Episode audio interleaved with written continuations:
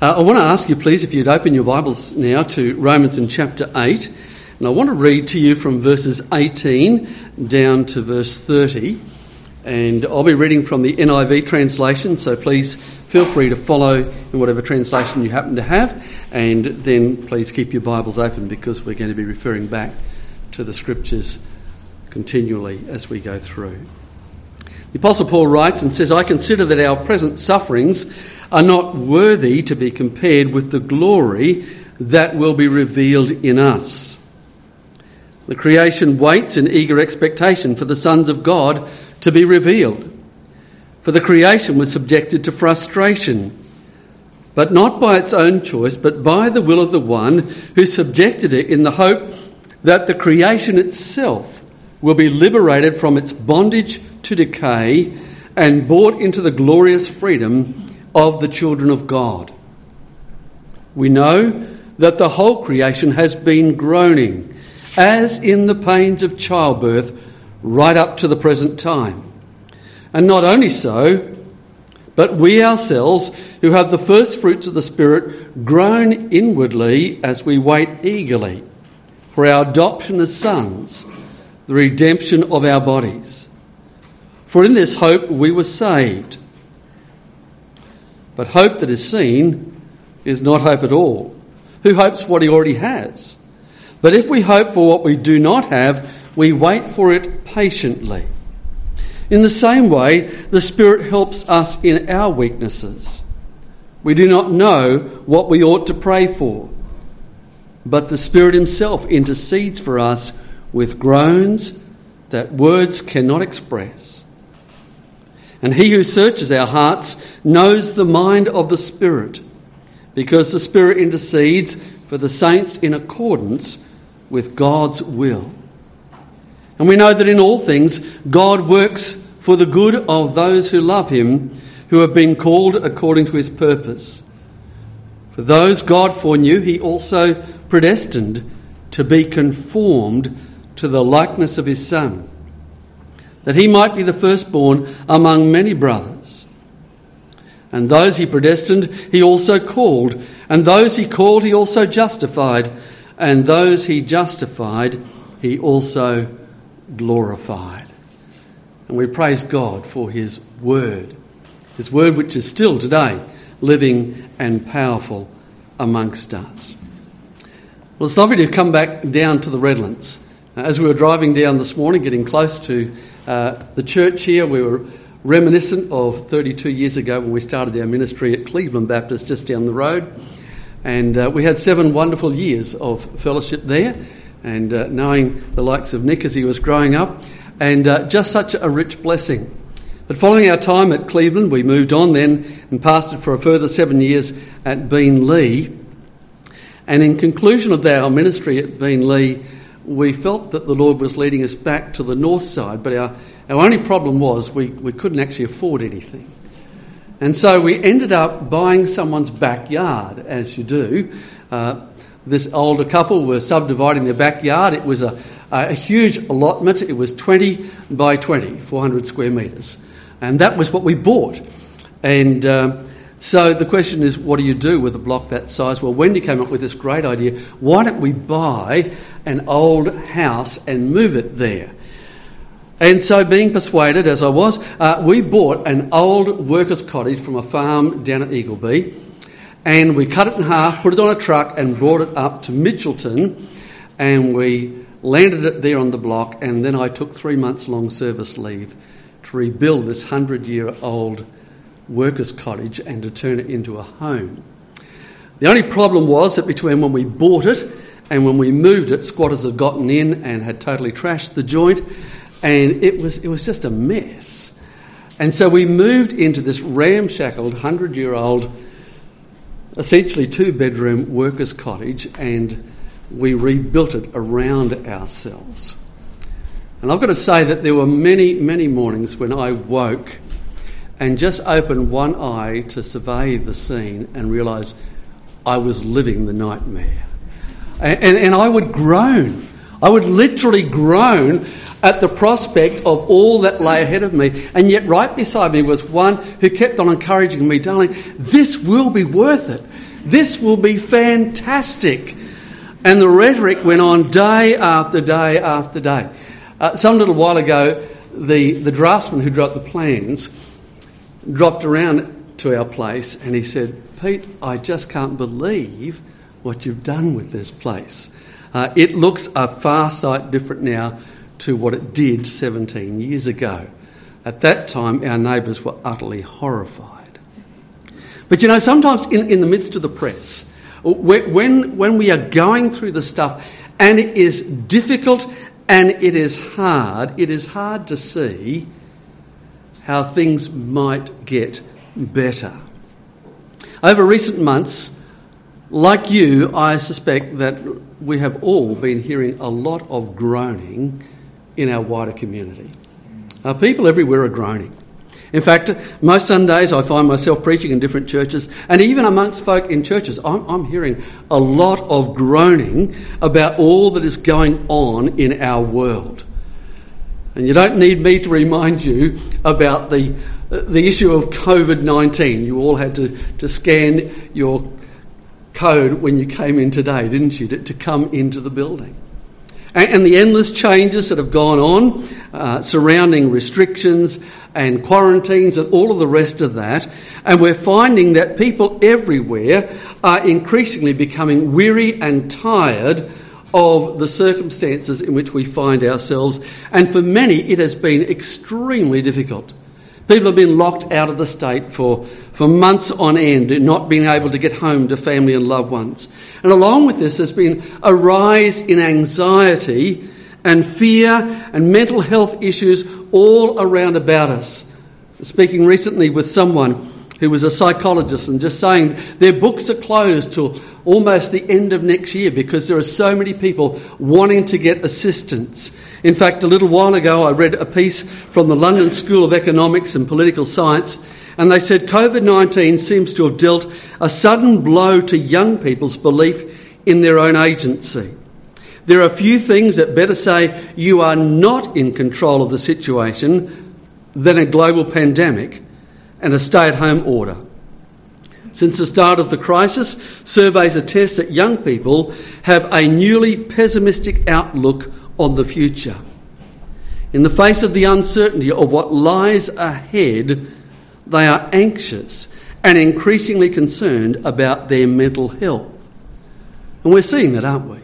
Daily reports of this kinds of these kinds of things. There's a sense of hopelessness that has found its way in to our society on so many levels. There's a sense of disillusionment amongst many people. But I want to suggest to you this morning it's not just it's not just people who are groaning. In fact, even as we look at the very world around about us, the very created order itself, we get a clear sense that there is a groaning within the created order. And daily we're hearing reports of natural disasters around the world. Whether it be the recent floods that have swept through so much of Europe, or whether it be earthquakes and hurricanes in Haiti only just a couple of months ago. In fact, in August, 14th of August, they had a, a, a massive earthquake, and just three days later, they were hit by an enormous hurricane, or whether it be the, the continual eruption uh, of the volcano in the Canary Islands that has now been going on for two months unabated. And, and we're seeing on so many levels that even the very physical world around about us seems to be groaning. And this, of course, is exactly what the Apostle Paul speaks of, doesn't he, in Romans chapter 8? Will you look again with me at verse 18? The Apostle Paul says, I consider our present sufferings are not worthy to be compared with the glory that will be revealed in us. The creation waits in eager expectation for the sons of God to be revealed. For the creation was subjected to frustration, but not by its own choice, but by the will of the one who subjected it, in the hope that creation itself might be liberated from its bondage to decay and brought into the glorious freedom of the children of God.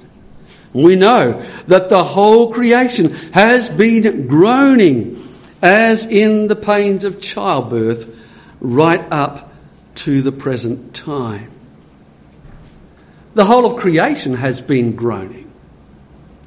And yet, in those preceding verses, the Apostle Paul is wanting to contrast for us something quite remarkable. He speaks of the incredible relationship that we have entered into through faith in the Lord Jesus Christ. Look at what he says there in verse 17.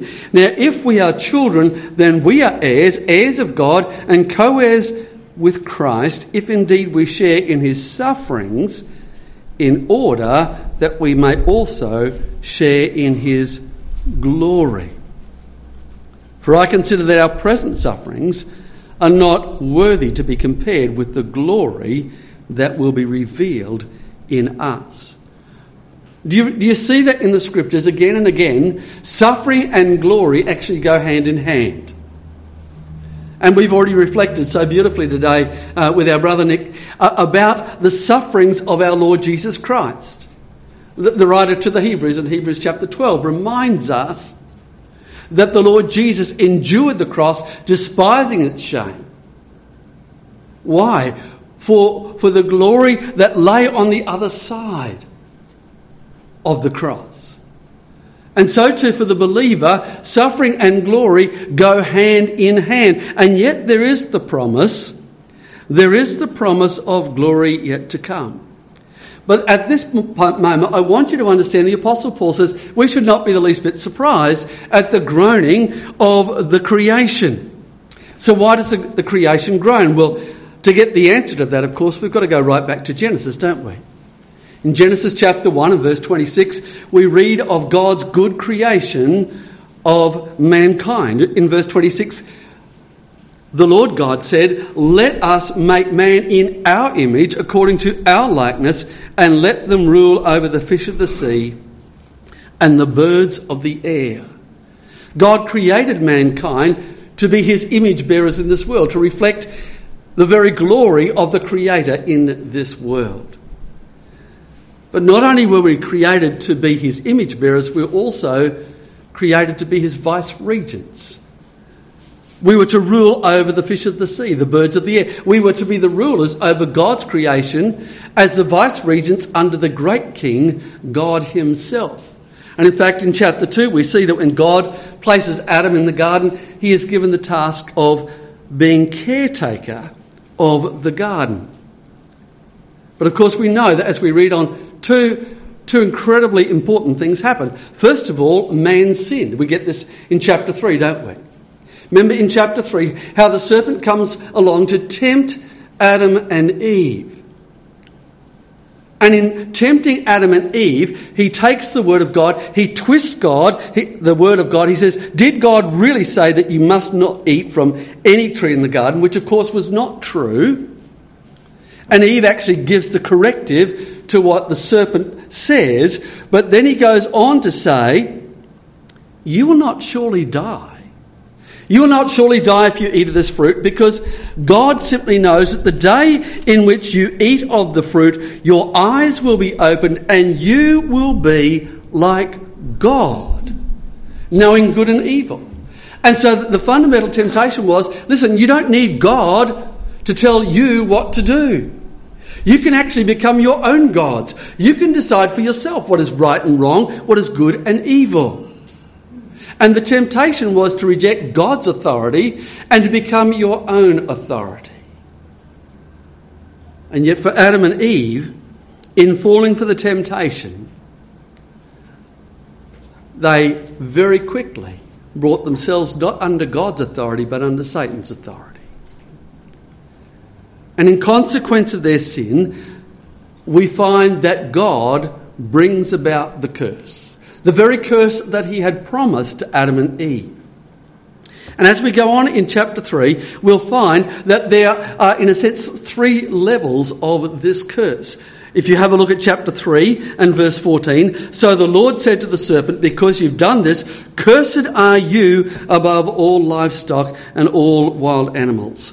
You'll crawl on your belly and you'll eat dust all the days of your life, and I will put enmity between you and the woman, and between your offspring and her offspring. And of course, here we have uh, that very first of the great messianic promises of the one who would come to deal the death blow to our great enemy, the devil.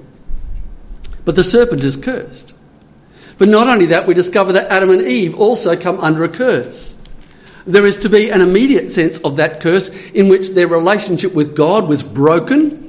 That perfect union that they had between man and his creator was broken. In one sense, they died spiritually that day. But not only that, the journey of life in their limited number of years would be hard. For the woman, there would be pain in childbirth. For the man, he would eat his food through the sweat of his brow until ultimately God reminds him that ultimately he will return to the ground. Since from the ground he was taken, from dust you are, and to dust you will return, the very curse of God that he had promised back in chapter 2 came about. Adam and Eve were going to die. But there's another element to the curse. And we find that there in verse 17. And God said, Cursed is the ground because of you. Because of the entrance of sin into this world, the whole of the created order has come under a curse. And we recognize that, don't we? We see it played out for us day after day after day in the news. And we don't need to look far to see that we are living in a broken and a cursed world. But I love the way that the Apostle Paul speaks about this. He says, We know that the creation has been groaning as in the pains of childbirth up to the present time. Now, I expect that for most of the men in the room here, we, we don't know a lot about childbirth. We know something of it. Uh, I know that uh, as I was there beside Wendy for each of our three children coming into this world, that, that I shared something of the pain uh, because every time she had a contraction, she dug her fingernails into my back. Uh, she said it was therapeutic. Uh, I don't know whether that was therapeutic for her or for me, uh, but, but I, I, I, felt something of the pain. But, but you see, with the pain of childbirth, there is the prospect of joy at the end of the journey, isn't there?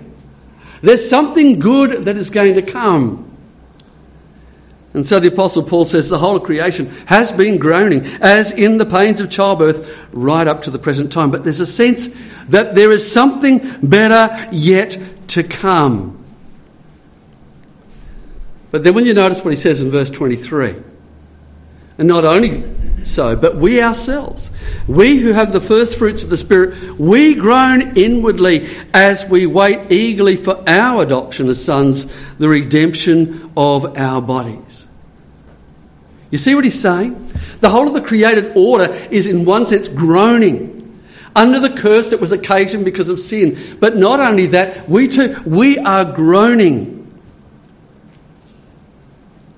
But let me hasten to say the groaning that the Apostle Paul is speaking about here is not the groanings of this world. You see, the groanings of this world are groanings that are typically held because people are not satisfied with their lot in life. Life has not been fair. Things have been tough for me, and, and people have not been fair. I have not received my just deserts. My rights have been trampled on. This world has not turned out to be the utopian dream that I deserve. You, know the kind of language, don't you? We, we hear that again and again, and people groan because life is not as they had dreamt it could be or should be for them particularly. And so we live in a world of groaning. But the Apostle Paul wants to remind us that our groaning is to be of a vastly different type. Our groaning is motivated by a vastly different desire. He says, We groan inwardly. Why? Because we are waiting eagerly for our adoption as sons, the redemption of our bodies. What are he talking about there? In verses 15 and 16, the Apostle Paul has already told us, he says, For you did not receive a spirit that made you a slave again to fear, but you received the spirit of sonship. And by him we cry out, Abba, Father. His spirit bears witness with our spirit that we are children of God. And the reality is The moment we came to faith in the Lord Jesus Christ, we were given the good deposit of the Spirit of God, and by Him we have been adopted into the very family of God. And yet there is a sense. There is a sense that on the one hand we have already been drawn into the Father's embrace, but there's also a sense in which we are not quite there yet. Over the years, as we've uh, worked our, our, way through with the kids, and um, I've had a, a bit of a, a, habit of buying dilapidated caravans. It seems to be a bit of a theme in my life. I, I get dilapidated things and try to fix them up. Um, but I can remember on one occasion we bought a, a very dilapidated old green Millard caravan. Uh, it looked it was a frightening colour, although it was, was very good for safety on the road, I suspect. But I, I got a hold of this thing and I basically gutted it and put in three, three tier bunks for the children. And, uh, and so we would, we would load up every holiday time and we'd head up to Caloundra to go on holidays. And the children absolutely loved it. That They still reflect with such delight on those holidays there uh, at Caloundra on the side of the Bribie Passage, uh, sailboarding up and down the passage. I think it was uh, your son Zed who actually taught me uh, to love that sport, but the, the kids love that. But I, I can well remember we'd, we'd get the children into the car after, you know, I've done all of the work to prepare, pack the caravan, it's all there, and we're in the car and we're just pulling out of the driveway, and we would barely get to the outskirts of Brisbane. And it would start, Are we there yet? Are we there yet? Oh, and I'd be thinking, seriously, you know, just, yes, well, we are. We're on holidays, but we're not quite there yet. And the truth is, the same could be said of our experience of God's good plan for us. Yes, we are already children, but He says that we are groaning inwardly as we wait eagerly for our adoption as sons. There's a sense in which we live in the now and the not yet. Oh, yes, we know. We know that we've been saved by grace through faith. We know from Romans chapter 8 and verse 1 there is therefore now no condemnation to those who are in Christ Jesus. Praise God for that. We know these truths. But we also know that we're not perfect yet, don't we? We know that we're not perfect yet, and so the battle continues. In, in fact, in Romans chapter 7, the Apostle Paul has been reflecting on that battle. That battle that goes on as we wait for that day when we finally see Jesus face to face. You see, the reality is that we don't know fully yet what we shall be. Remember the words of the Apostle John, 1 John chapter 3. He says, Dear friends, we know we are children of God. We know we know that we're children of God, and what we will be has not yet been made known. But we know that when He appears, we shall be like Him, for we shall see Him as He is. And everyone who has this hope in himself purifies himself just as He is pure. Why do we groan? Because life's not fair because people have trampled my rights, because I haven't got things the way that I wanted it to be. I haven't lived uh, the, the extraordinary life that everyone told me I deserve. No, that's not why we groan. We groan because we know that we are not yet fully perfected. As the Apostle Paul says in verse 23 we need to keep on groaning. We groan inwardly as we wait eagerly for our adoption as sons, the redemption of our bodies. Does it seem a strange thing to you that he should say the redemption of our bodies? Why does he talk in such language as this? You know, if you go back to chapter 7, you'll recall the Apostle Paul has been lamenting the battle that goes on in his body. You see, our bodies become the instrument through which sin is manifest. And you remember how the Apostle Paul in chapter 7 has been lamenting the fact in verse 15 I do not understand what I do, for what I want to do, I do not do, and what I do, I hate. He says, I know that nothing good lives in me, that is in my sinful nature. But down in verse 22, he says, For in my inner being I delight in God's law, but I see another law at work in the members of my body.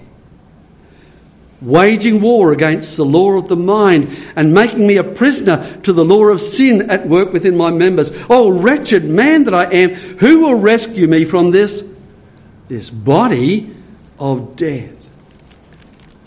I'm so glad he doesn't finish it there, hey? Verse 25, he gives the answer Yes, I'll tell you who will rescue you. Praise God through Jesus Christ our Lord. Thanks be to God. This is where the battle is to be won. And so, in a similar way, moving into chapter 8, the Apostle Paul says, Therefore, brothers, we have an obligation, but it is not to the sinful nature to live according to it. For if we live according to the sinful nature, we will die. But if by the Spirit you put to death the misdeeds of the body, you will live. See, the Apostle Paul reminds us again and again. You go to the book of Ephesians in chapter 2, the first three verses. He reminds us of the continuing battle that we have with the world, the flesh, and the devil. There is an ongoing battle that we are all engaged in. And this, this is why we groan. As long as we are in this body, there will be a sense of groaning in the battle. But listen to me, it's a battle in which the outcome is utterly assured. Groaning may be a part of the journey, but glory awaits on the other side. Did you see what he said again in verse 17? Now, if we are children, then we are heirs, heirs of God, and co heirs together with Christ, if indeed we share in his suffering, in order that we may also share in his glory. There is glory that awaits us. There is glory that awaits us. There is a sense of perfection that awaits us. But how do we press on in the midst of the here and now? And I think the Apostle Paul wants to answer that question for us very clearly in verse 26. In the same way, in the same way the Spirit helps us in our weakness, we do not know what we ought to pray for, but the Spirit Himself intercedes for us with groans that words cannot express. Do you see this the third time? He's used this word groaning. But here we have the one who groans perfectly on our behalf. Oh, yes, we are called to pray, aren't we? We are called to pray in the midst of the battle. Remember Jesus with his disciples in the Garden of Gethsemane. Watch and pray so that you will not enter into temptation. That is Man, that is such a vitally important message, isn't it, for all of us? Watch and pray. Uh, as Jesus taught his disciples to pray the Lord's Prayer there in Matthew 6, praying, Deliver us from the evil one. Lead us not into temptation, but deliver us from the evil one. Hebrews 5 and verse 16. Let us come then boldly before the throne of grace, that we may receive mercy and find grace to help in time of need. We've, we've had that verse repeatedly used in our service here together today. We are called upon to pray, and rightly so. But there is one who prays and intercedes on our behalf with perfect groanings. Why? Because verse 27 He who searches our hearts knows the mind of the Spirit, because the Spirit intercedes for the saints in accordance with God's will. There is one who intercedes for me day by day by day, and he prays for me in perfect alignment with the will of God. Hey, what is the will of God? Well, he goes straight on to tell us. Verse 28 And we know that in all things God works for the good of those who love him, who have been called according to his purpose. For those God foreknew, he also predestined to be conformed to the likeness of his Son. This is God's will. This is God's perfect will for you and for me, that we might be thoroughly and completely conformed to the image of his Son and our Saviour. That we might become more and more like the Lord Jesus. And in one sense, it doesn't just stop there because he goes on to say, and those he predestined, he also called, and those he called, he also justified, and those he justified, he also glorified. The amazing thing is that he uses that word glorified there in the past tense. In other words, it's as good as done. You can guarantee that the glory is coming. Make no mistake about it, for all of the groanings of this life and the struggles and the battles that we might go through as we battle with our old flesh, glory is coming. And I used to wake up and open one eye and look at that horrendous scene of that dilapidated old farmhouse. There was one beside me who kept on reminding me it's worth it. It's worth it. It's worth it. And I think the tragedy is when I see believers who have given up on the battle. They've given up on the groaning that they might become more and more like Jesus. And they've actually succumbed to the groanings of this world, and they look so very, well, little difference between them and the rest of the world. Because their groanings is, are not about God's ultimate purpose and glory, but their groanings about their own short sighted, selfish interests. So the Apostle Paul wants to remind us there is no place for us young or old, to give up in the battle. It is worth it. The groans are still worth it.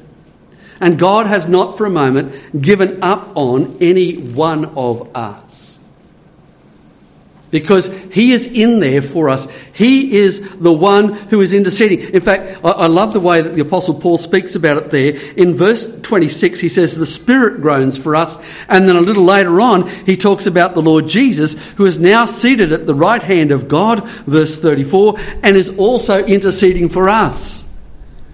I mean, what, what more could we wish for than to know that He is actually in it for us? He's actually in it for us to complete his good work. Don't you love what we get in Philippians 1 6? Being confident of this very thing, that he who began a good work in you will complete it, even until the day of Jesus Christ. I want to remind you this morning that God has promised that He will never, not even for the slightest moment, ever give up on you. And even if you and I are inclined at times to give up on ourselves, God is never going to give up because He is committed to perfecting that which concerns us for His glory. So I want to ask you today have you been groaning a little bit lately? Honestly, have you been groaning? I, I suspect we all have been.